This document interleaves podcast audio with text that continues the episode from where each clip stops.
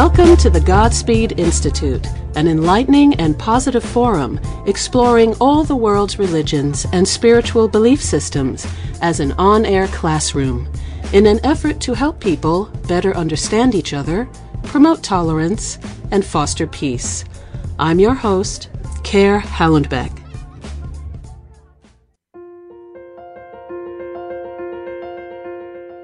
Pastor Chantel Renee Wright loves God, music, and children, and her life is dedicated to the pursuit of all three. She is the founder and director of the nonprofit organization Songs of Solomon: An Inspirational Ensemble, and her exquisite gospel choir fires up the soul and transforms hearts, one performance at a time. The ensemble has toured the United States and Canada and has performed with opera's great Jessye Norman and with Elton John at Radio City Music Hall.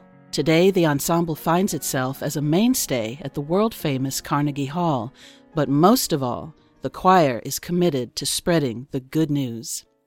Wright is the founder and pastor of Pneuma Ministries in Harlem and also lends her gifts to the vocal music department of the Steinhardt School of Music at New York University.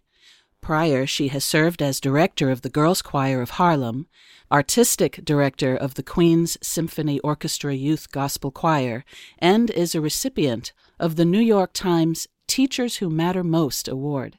A native of Chicago, she received her formal education at VanderCook College of Music. Chantel, welcome to the program, and thank you so much for being with us today. The pleasure's all mine. Now, SOS, Save Our Souls. It's also SOS, as in Songs of Solomon Ensemble. I had the extreme pleasure of hearing your group in Rockport, Maine recently. And as you might recall, that severe weather, I don't know if it was the weather, the chill, but the concert started off, you might say, a little on the stiff-neck side. Mm-hmm. And then and you just roused up a whole community basically in an hour with your group. And really, we felt that heat and we carried it out. And I just want to thank you for that. It's funny how small the world is when we can all meet like that in a little place in Maine and just open up the whole world. Can you just tell us a little bit about your journey? I'd love to hear about what role music played in your childhood and about your faith journey as well, perhaps in your household growing up. Well, I was born and raised in Joliet, Illinois, which is right outside of Chicago, and about 55 miles southwest of the city. And, you know, God doesn't make any mistakes. I grew up in a church where the music ministry was solid. Not only did I come out of the Mount Zion Baptist Church, but Ann Nesby came through that church. She's formerly of the Sounds of Blackness, and Liz Withers, who played Suge Avery on Broadway. Many of the singers that I grew up with in my church at home are now working professionally and doing very well. And so we had a legacy of fine music. We had learned musicians. Geraldine McDonald played the piano for 41 years. James Brown just retired last summer for 57 years of service in music ministry. And so I grew up in Miss Ida Mays' choir, which is a sunbeam choir. And at 3 years old, I sang my first little song in Miss Ida Mays' choir. And then because the program was graduated, we left there and went to the Young People's Choir with Miss McDonald, and I sang there. And by high school, there was a gap in the programming at my church. And so with about 20 other young people, we formulated the Zion Melody Choir. And by the time I went to college, we were up to upwards of 150 members and would do musicals and concerts and staged productions. And, you know, my church really supported that. And outside of the church community, you know, arts were in the school in Joliet. We had beautiful choirs and a wonderful theater program in my junior high school, and I went to public school, you know, and we just had exposure to the arts, and so the two cross-pollinated since I can remember. There was never a time when I wasn't in church, and there has never been a time that I didn't do music. I come from a line of preachers.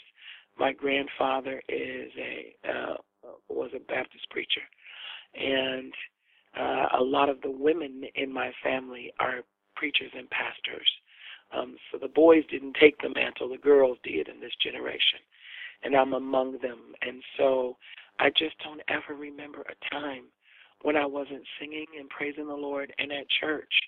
And I believe that that's the thing that saved me, was that upbringing. We don't always all walk the straight and narrow path for the continuum of our lives.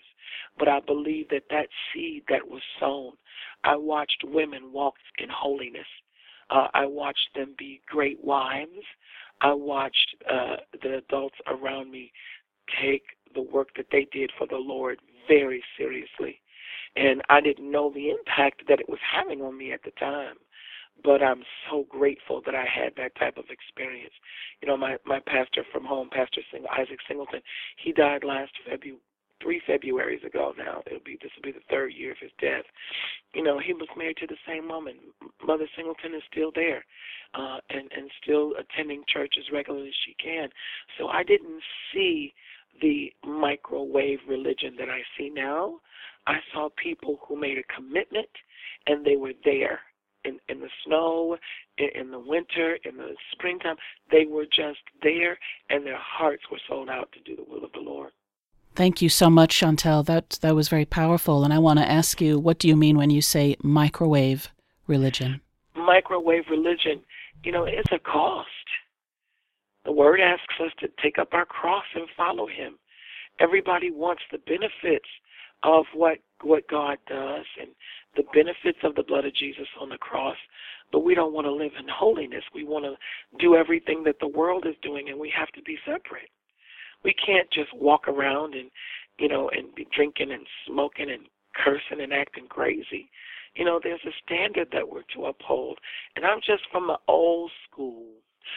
I don't know any other way to do it than what I saw. And so we have to be very careful now, even as parents, that we're so busy that we're showing our children a life of distraction. But I saw people that prayed. I saw people that went to church. They were at the church. They were doing the work. They were reaching out to people in the community. They were feeding the poor. There was a work that was being done. It wasn't just, let me go and do my time on Sunday morning and go back to my busy life. I never knew that life. I never saw that. Yes, I can understand what you're talking about now. Today we have to remind families to just have like dinner together and remind them that this is beneficial to your children and reduces depression. We need a study to tell that. When you sit down, you know, my son and I, we sit down and we eat. You know, the kids from the choir, you know, Pastor cooked tonight, so the grapevine will go out and they'll come over and we'll eat together. And there's something so basic about dinner conversation that's not distracted by the TV, that's not distracted by the electronics, where you can just talk to one another. And those conversations are the things that save our children. You know, if they're not having, you know, adult interaction, then all of their information is coming from their peers or from the internet. And a lot of them are in a lot of trouble just because they're lacking that very basic, you know, community. You know, I knew that if I got in trouble at school, by 3 o'clock, it was through the grapevine. And I got in trouble from everybody. You know, my teachers, my grandmother owned beauty shops in Joliet, and so they would go to my grandmother and get their hair done. You know, my aunt drove the bus. And Shani got in trouble today at school, and I would get all of these phone calls. But we don't have that net of safety around our children anymore. And that's why I've modeled the old school approach with Songs of Solomon. The discipline is very stringent. The rigor is very stringent. Just because these are the things that You know, when I look at where I'm at now, it was just the basics. You were not allowed to speak to adults in any way you felt that you wanted to. You addressed them, yes, ma'am, and no, ma'am.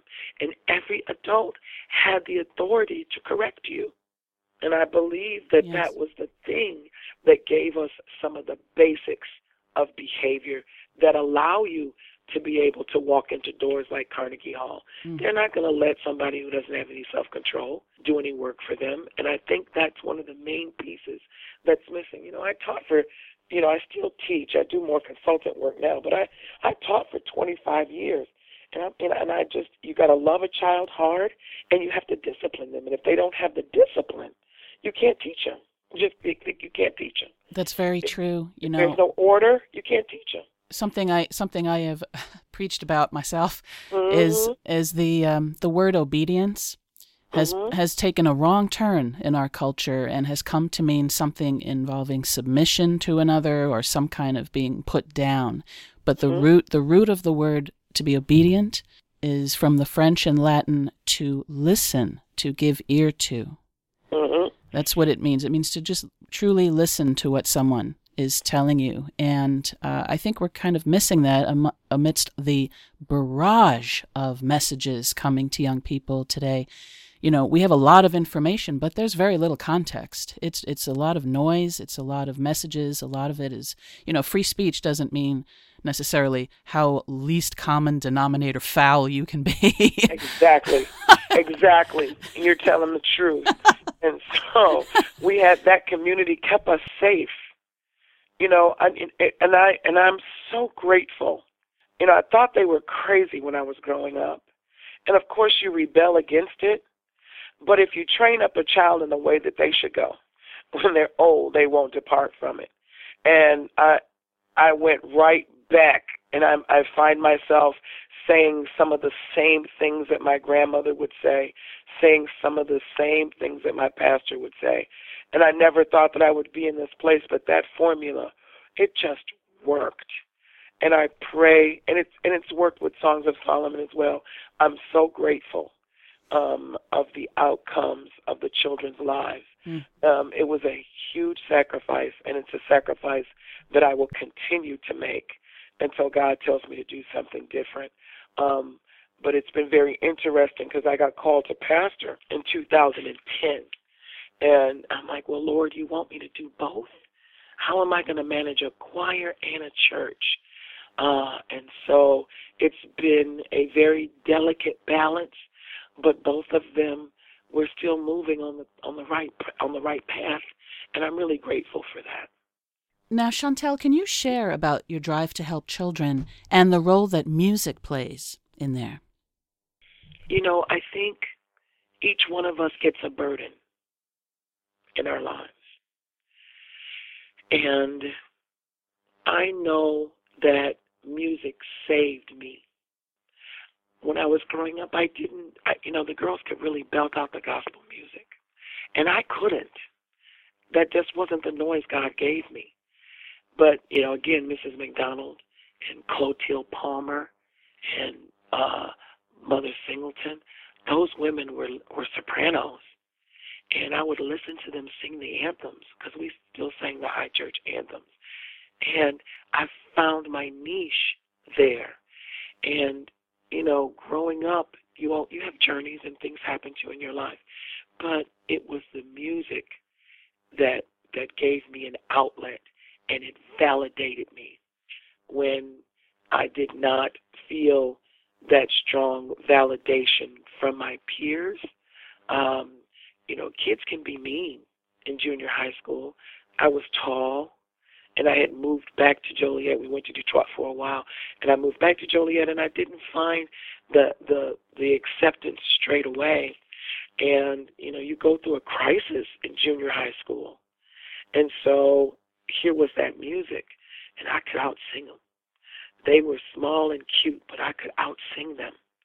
And there were teachers that nurtured that and trained me along the way. My voice was fully developed in junior high school. I had a full vibration, and it was, you know, and they let me sing it at church. I would sing the anthems at church. And so that music saved me. And because it saved me at that critical juncture, you know, it became my burden. Music saved me.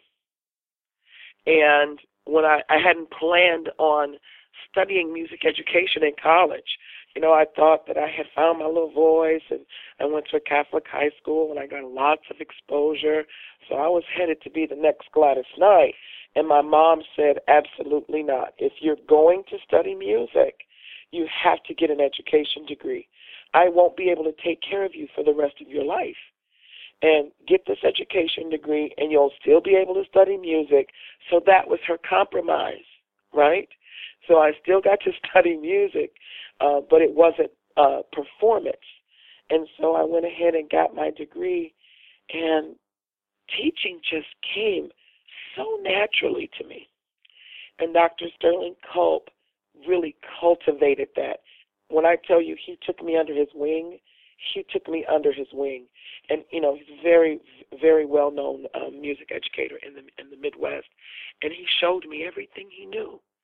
And from that, I was able to teach, and I just fell in love with it. And I came out, you know, most people study and they teach elementary school. I came out teaching high school, and that was the age I gravitated, you know, to. And so since 1990, I think, or 91, I've been teaching high school, and I did a couple of internships and teaching gigs before I even graduated from high school, from college. So since around 1987 or so, I've been teaching high school kids music. And the same way it saved me, I watch it save them. And what a joy. Well, that's an amazing time to be entering their lives, because it's the peak as in young people, those years in terms of reaching and questing and pushing some boundaries and quests. And sometimes they're good quests and sometimes they're not, you know, in terms of where they're trying to explore.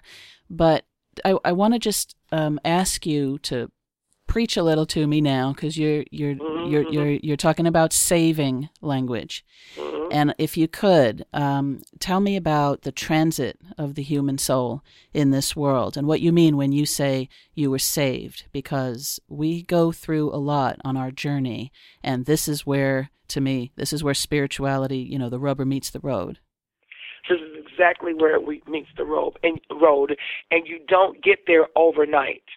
I believe that in any love relationship, it grows over time.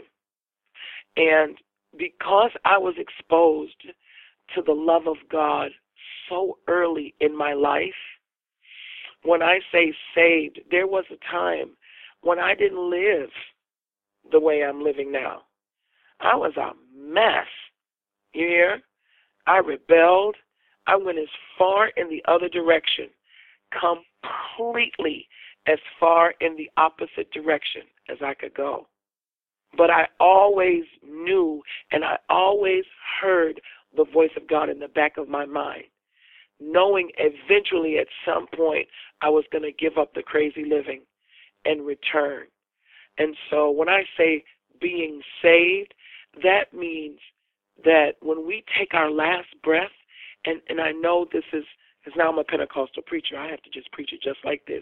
When we take our last breath, we're going somewhere. I believe we're going to go somewhere. And at the end of my journey, I got to see Jesus.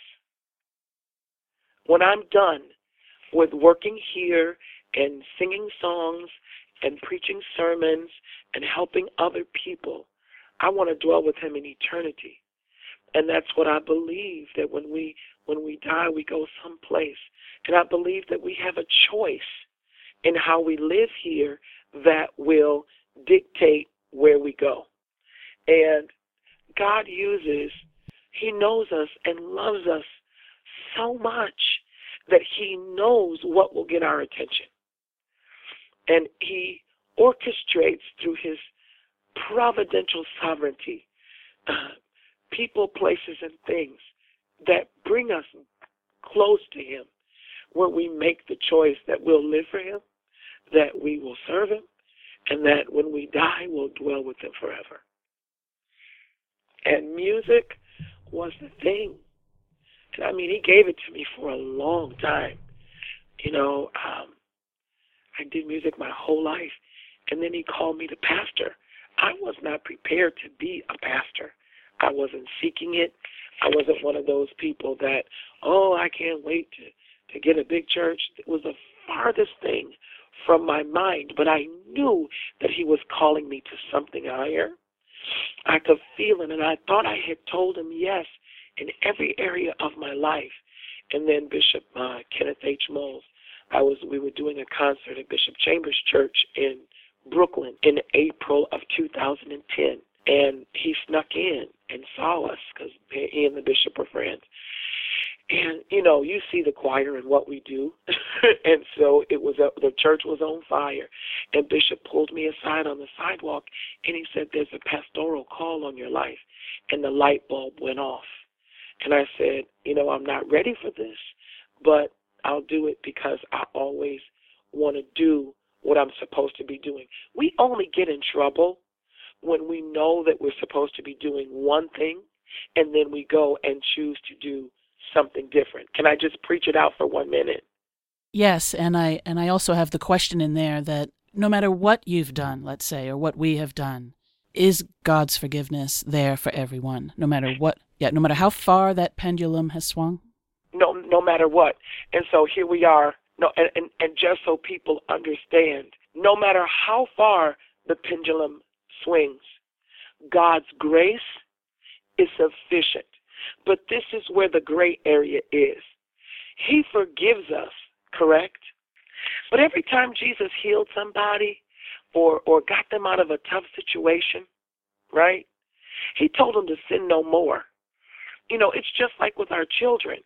If you tell them, don't touch the stove, baby, you put your hands on the stove, it's going to get burned. They put their hands on the stove one time. You see the blister. You put whatever aloe vera or whatever you put on a burn. And then you hope and pray in your mind that they have enough sense not to put their hands on the stove again. But if we confess our sins, God is faithful and just to forgive us and cleanse us. But, you know, he's not, I learned that it's not an unlimited MetroCard. For me, that you have to make a choice that once he does save you and continuously forgives us, he's expecting us to grow and not keep doing the same crazy things over and over and over again. Do we continue in sin that grace may abound? No. We're supposed to die to those things and live a new life. And he gives us that new life if we want it. You know, and I was, when I came out of college, I was in a bad place. And so I chose to live a lesbian lifestyle. I lived it openly for 25 years. And in 2005, everywhere I went, because in the Pentecostal churches, you know, there's a prophetic word. There are men and women who are blessed to see in the spirit realm, and they speak to you. And Prophet Mitchell out of Detroit in 2005 said, the Lord going to send you a husband. And I laughed. This was in 2005. And everywhere we went, if it was in a holiness church, some mother would walk up to me, the Lord's sending you a husband. You're going to get married. And to the point where I just didn't even want to hear it anymore. And I was married to a woman at the time. And I'm cracking up laughing. All hell broke loose in 2006. And by 2007, I was single and by myself. And I knew that I had a choice to make. Either I was going to continue and miss it, or I was going to do what God had called me to do. And in that period, we would fast and pray, and I would just keep hearing ministry of healing and deliverance, ministry of healing and deliverance. And so I found myself just praying this prayer over and over again. And by 2007, I walked away, and I just said, okay, Lord, whatever you want me to do, you have my undivided attention. And my life is so different. I'm not looking over my shoulder. I don't feel ashamed because when you know the truth makes you free. no matter what you're telling yourself on a daily basis, when you know a fact, that fact doesn't release you. Do you understand what I'm saying? You mean just knowing it? Just knowing the truth. If you know that 1 plus 1 equals 2, you can't write 3 on the board. Right. You just can't do it. Right. And so I knew that there was something bigger. I knew that my life was grievous to my family. I knew that there was something bigger that I was supposed to do. And if I didn't clean up my act, then I was going to miss it. And I just didn't want to miss it. You know, when you're born, and I spoke earlier about a burden that you have in your heart. I knew from a little girl that there was something that I was going to do that was going to transform the earth. I always knew it. You just know. You know when there's a seed of change, a seed of transformation. You know it. You just absolutely know. And I knew it from little. I knew that I would be doing something really big. And so there was always obstacles in my way that stopped me from doing that. But God never let go of me. He kept whispering to me. He kept putting me in places where the things I would do were being challenged. He kept calling me. And I am so grateful that one morning I woke up and I said yes. And since 2007, I can't tell you how different my life is. I've had access to places I never would have imagined. I've been all over the world. I've been traveling. I've been able to sing and preach. And it was because I made a choice to live my life differently. And because of that, other people's lives are now being changed. And that's the bottom line. Isn't that what we were created for? Yes. I'm sorry I went off on a tangent. I just felt that thing rear up on the inside of me, and I had to get it out. No, thank you. Thank you. Now, when you founded the ensemble, then, and I want to now bring this back to the music, what need did you see it fulfilling when you talk about for the singers, for the audience, for yourself, for transforming the earth, as you just said? I was artistic director of the Queens Symphony Orchestra Youth Gospel Choir. And it just got so exhausting for me that gospel was just an art form. And so that was one of the things for me. I needed it to be something deeper for me. And then it rubbed off on the kids, because many of them had come, some of them had come from church and some of them were unchurched. But the need for Songs of Solomon was that children, no matter where they came from, it was going to be a place for them to, one, choose to serve Jesus, two, serve whoever they were serving in a more genuine and committed way.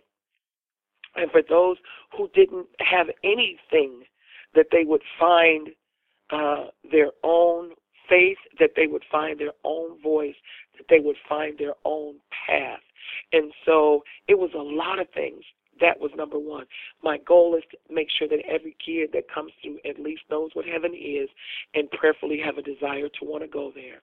The second need that we met straight away was all of these really talented kids had the talent base, which is only the 5%, but all of the other extrinsic things and character development was not in place. And so they were uber talented, but they were not able to move past that point. You know, a lot of talented people are sitting on the subway doing nothing right now. And so we began to develop the college prep piece of the ministry, and that helped kids get into college. I'm like, if you're here, you're going to go through the process. Whether you stay in or not, everybody that comes through Songs of Solomon has to apply for a trade school, for the military, or for college. Those were the options. And so all of the exposure that they got, I didn't want it just to be, a place where we were developing the next Mary J. Blige or the next Barbra Streisand. But the same way my mom put it for me, you had to have some sort of education. Mm. And so we began getting them ready for colleges. Mm, that's fantastic. Yeah, and 100% every year. This class that's coming out next year is the largest class that we graduated. There were 17 of them that left, and they're all in school except for one. Now, I've heard the choir, and it's amazing, and I was wondering, since I want to treat our listeners to some of your music during the show, do you have what we'd consider like a flagship song? Because I heard a couple in there that might be, sort of like anthems of the ensemble. On the CD? No, in the actual concert that I attended. There was the Light of Mine. We sing it everywhere we go since we founded the organization. We sing This Little Light of Mine. We sing King Jesus is a Listening. Yeah, that's a great one. And yes. And there was another one that you began with the Not Today, and it's the 8 notes that you sing to, that's like your shield. That's the war cry. Is that the war cry? That's the war cry. And that's what it's called. It is the war cry. Okay. And when I was speaking to you earlier about Bishop Moles, you find yourself in situations, and sometimes we just give up. And when I met this man, I had never heard anybody talk about victory as much as he talked about victory. How can you be flat broke, almost on the streets, and still have victory? And being around him for the short period of time that he was in my life, that was one of the ways that he would just push darkness. You could feel it leave the room. And he would sing those da-da-da-dum, dee-da-da-dum, and the worship would just break out. The praise would break out in the room, and you just knew that you had victory. And that war cry, we did 8 variations of it. It's all throughout the body of Christ, especially in Pentecostal and Baptist churches. You go someplace and you'll hear it. But, and I shared it with the audience in Maine because, if you are in Maine and you know that there's something that you have that would help me here in Harlem, surely you would share it, right? And so I try to just share that everywhere I go, and that we did 8 variations of it on our recording. Well, I think I may want to select that one. We're a little more than halfway through our talk here. I'd like to just take a short break for a program ID. And Chantel, I'm just going to ask you to stay on the line. Not a problem. This is Care Howlandbeck, and you're listening to the Godspeed Institute, a program dedicated to spiritually based living and to religious tolerance. When we return from the break, we'll continue our conversation with Pastor Chantel Wright, leader of the Songs of Solomon Inspirational Ensemble. Stay with us.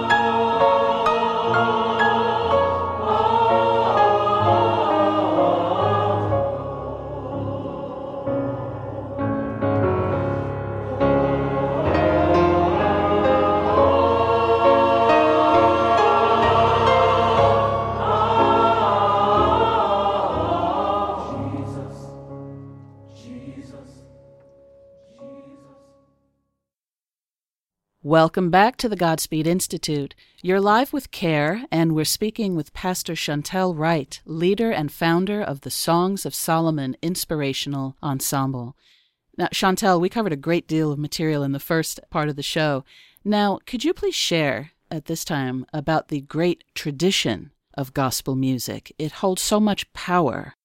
Well, if you think back in this country, even to slavery, it was the music that got people through. You know, the spirituals, the work songs, then the blues. It got them through. And then Thomas Dorsey, which we are a part of the Thomas Dorsey Convention. We go every summer. Thomas Dorsey combined both of them. And he took a lot of heat when he began to play blues turnarounds and whatnot. But his wife was very sick when he wrote Precious Lord. And that's one of the mainstays now in any church of the African-American diaspora. And this music, you can sing the word of God in the song. And the word does what it does. You know, it's here to reprove, it's here to rebuke, it's here to exhort, it's here to inspire, it's here to encourage. And when you put the word of God in music, you got a double whammy. You know, people need encouragement every day. Life is hard. And so this music, this gospel music that we have, you know, tells of the good news of a risen Savior. And it also inspires people. And gospel music, I think, you know, it's taken a lot of turns, but the message is still clear, you know, that Jesus saves. And if you're lost, you can be found. And if you don't have hope, there's hope. And if you're in bondage, you can be free. And if you're lonely, he's a friend. You know, and as that text of the Bible is being sung, you know, there's nothing more beautiful, I believe. I agree. Mm-hmm. Can you share some about the actual, the music itself, how it is constructed, where that came from, the spiritual lineage in relation to the church? Because it's so powerful today. It cuts through things as much as it did, you know, in earlier times. Well, when you think, again, when you think back, when the slaves were brought over to the ship, they came from Africa. There was a different form of worship in Africa. When we came to the United States, we were introduced to Christianity. And the same, and it's such an oxymoron, the same Bible that was used to keep the slave in obedience is the same word that liberates us now. The Word of God. You know, Christianity was presented to our culture.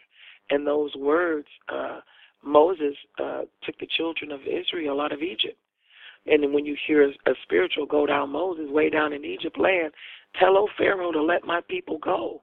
That's word. I'm looking for a building. I'm living in a building not made by man's hands. That's the word of God. Mm. And so those were hymns or spirituals that were sung in the fields.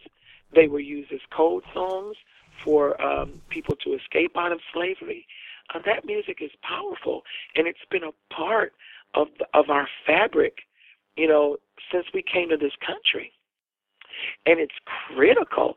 I mean, there's times where I'll hear swing low, sweet chariot, coming forth to carry me home. I'll be in the shower, and that song will pop up in my heart, and I'll sing it.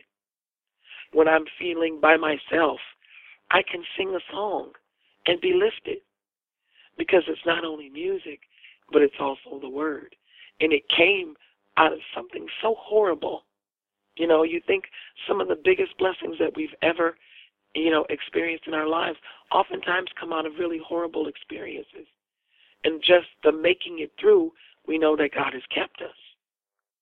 Yes, yes. You know, my father was Jewish, and the song he sang in the shower was Old Man River. Does that kind of make it clear for you? Yeah. Yes, I did. It does.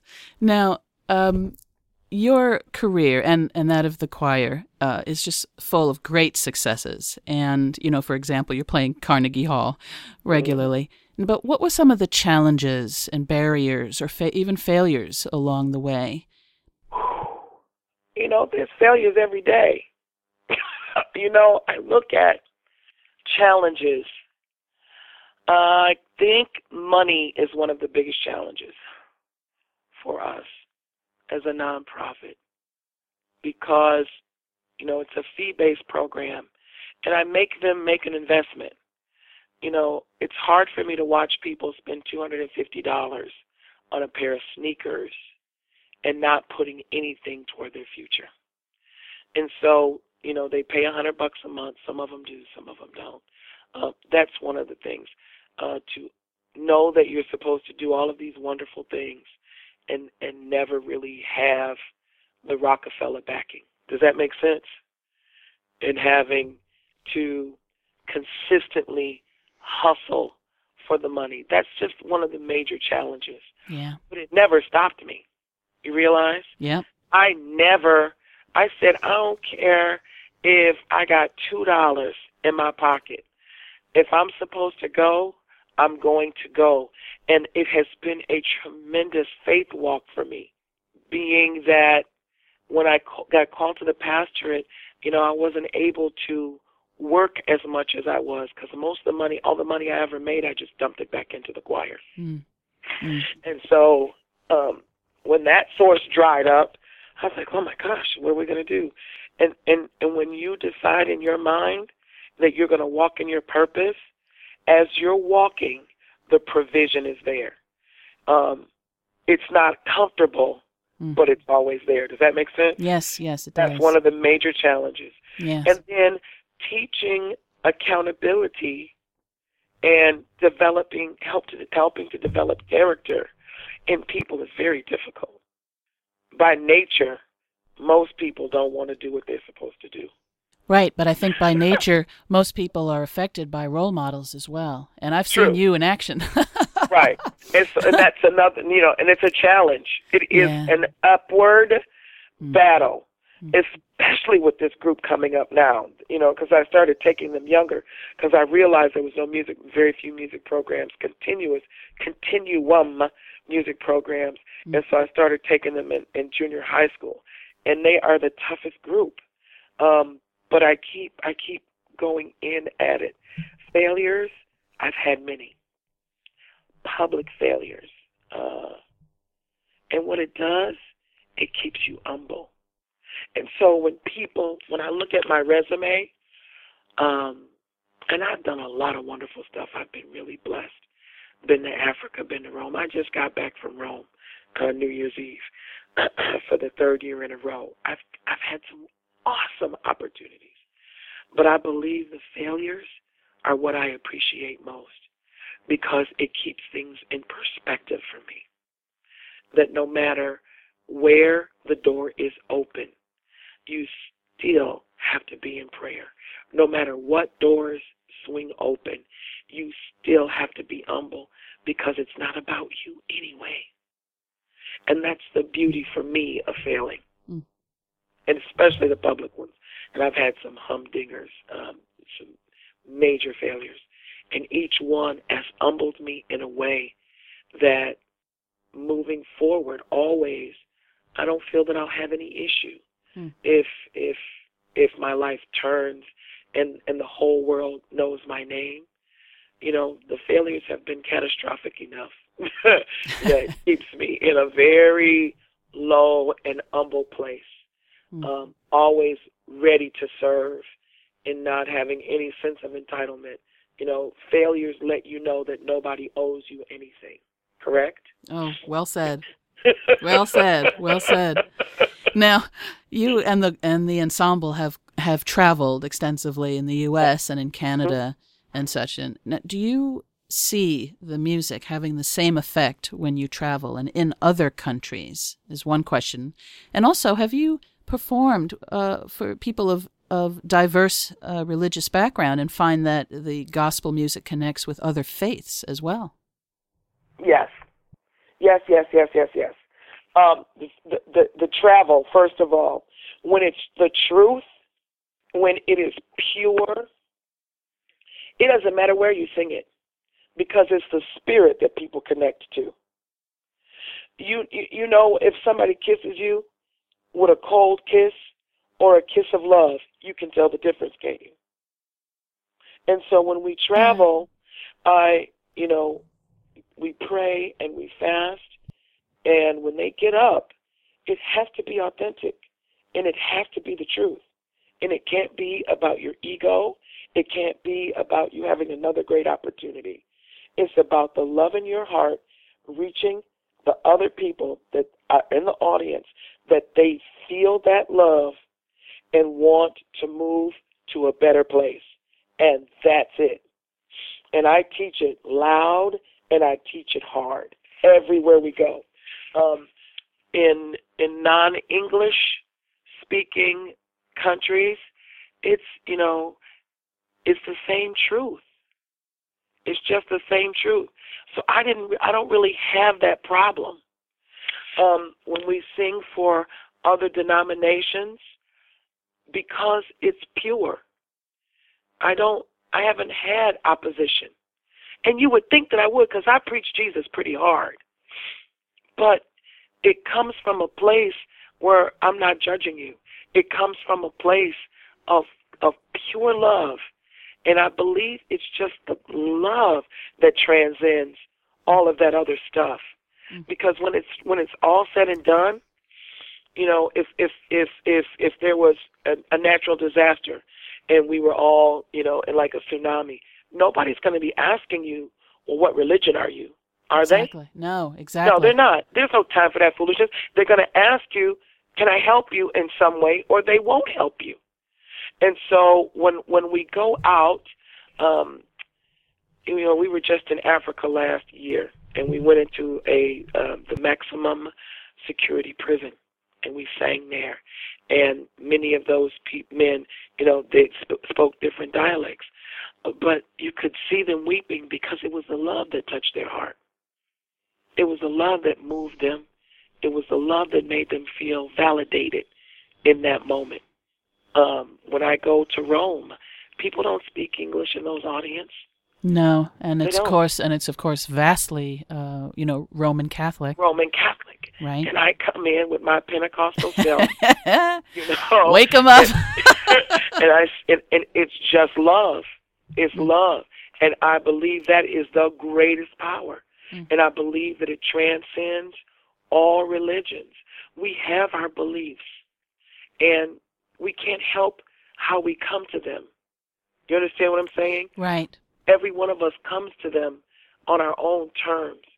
But I believe that if at the core we love like God loves. God so loved the world. That's so much that he gave his only son. That's the soul love.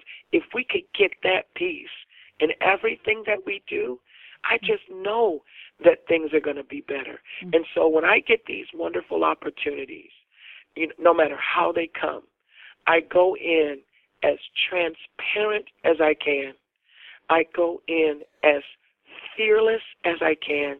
I go in as humble as I can. Here we were in Rockport, Maine. You hear me? Yeah, I did. And there, two black people in the audience. Mm-hmm. And, and I could see the apprehension. They were there because it had never been there before, and many people just came to see. And that's a great thing, because at least if you come to see, you're open to something. And it's the love that breaks all of that down. And after a while, you feel that love coming through the vessel. You begin to not see skin color. I'm going out in February to Utah. And I hang out with Dr. Jessup with the Mormons, and it's the same love. And they don't believe what I believe, but because it's rooted in love and not in anything else, I have to let love do what it does. Does that make sense? Amen. And so when I'm in front of other people, and I'm oftentimes in front of Jewish crowds, I'm often in front of Mormon crowds, I'm often in times of non-English speaking people. And I've just been so graciously blessed that whatever this truth is God has put in me, I can give it to other people in a way that they can receive it, because it's not riddled with anything else but love. You know, Chantel, in a couple of weeks, I'll be celebrating like 4 years of hosting this program. And we have spoken with people of faith around the world in basically every tradition, I think, out there. But when you speak to someone long enough, or sing, as you do, as you speak to them, we wind up talking about the same things. Right. In all the traditions around the world, it comes down to love, it comes down to family, and it comes down to making the kind of choices that will feel like a good path in your life, right, and being self-aware that way. And you're so right. In a moment of, for example, when you were talking about a tsunami, I thought of 9/11 because I'm a native New Yorker. You know, that day showed us exactly who we are in the midst of something like that, everyone reaching out for each other, people not asking who their neighbor is, doing the right thing, even unto death, in many cases. Death. Yes. And that was a tough day. And that was a tough day. Tough days ahead of us. Right. In many ways, in terms of our humanity and people reaching for each other, you know, I think, of course, there is hope. I think people are basically good. And when touched like that, when we're just suddenly awakened to our natural instinct, I think that's exactly what we do, is love. And we love. And then love does what it does. And we don't have to control it. We don't have to try to fix it. It just does what it does. And it leads people to light, and it leads them to God. It leads them to, I believe it leads them to the love of Jesus.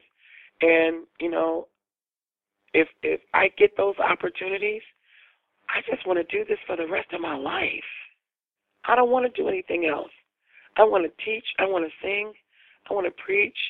I want to love people. It's a burden in my heart. And children, I'm grateful. I'm so grateful to have had this journey. And it's been big, and it's been demonstrative. It's been painful, because it's lonely in this place sometimes. But we know that we're never alone. Well, as we near the end of the interview, I just want to let listeners know that all of Chantel's website and contact information is posted at GodspeedInstitute.com. And Chantel, I want to thank you so much for being on the program today. It's been a distinct pleasure speaking with you. And, of course, it's just the tip of the iceberg. But if anyone out there has a chance to support this organization and this choir, please do so. Invite them to your town. You will not regret it. It's just a treat in every way.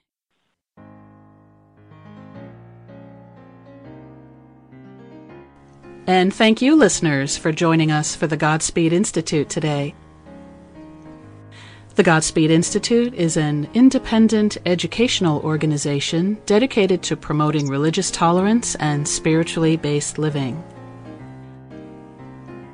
If you'd like to hear this or any of our previous programs again, or send it to someone, simply go to GodspeedInstitute.com. Please send your comments to info@GodspeedInstitute.com. We always enjoy hearing from you. And join us again as we continue to explore all the world's religions and spiritual belief systems. Until then, we wish you Godspeed on your journey.